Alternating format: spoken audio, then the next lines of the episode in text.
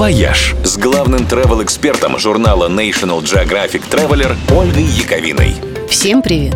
Коронавирус остановил туризм, но рано или поздно пандемия закончится, и люди снова начнут путешествовать. Это хорошо для нас с вами, но не очень хорошо для природы, которой массовый туризм все же наносит серьезный ущерб.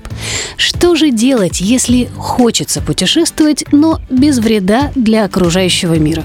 Ответы предлагает практика, которая называется экотуризм. В России под этим словом принято понимать любые выезды за город, но это, конечно, неправильно.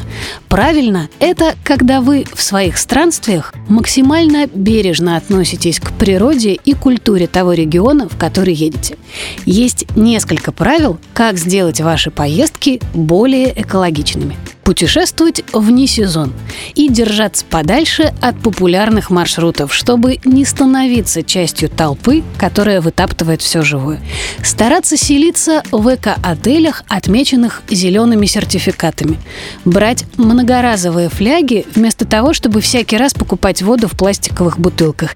И вообще стараться как можно меньше использовать пластик. Выбирать не сетевые отели и рестораны, а локальные, чтобы поддержать местную экономику. Ну и, разумеется, не мусорить. Соблюдение этих правил, конечно, лишь маленькая капля в море, но именно такие капли долбят камни. Так начинает меняться сознание людей. Статистика подтверждает, что в странах, где экотуризм существует давно, уже выросло поколение, которому просто не придет в голову уйти с пикника, не убрав за собой мусор.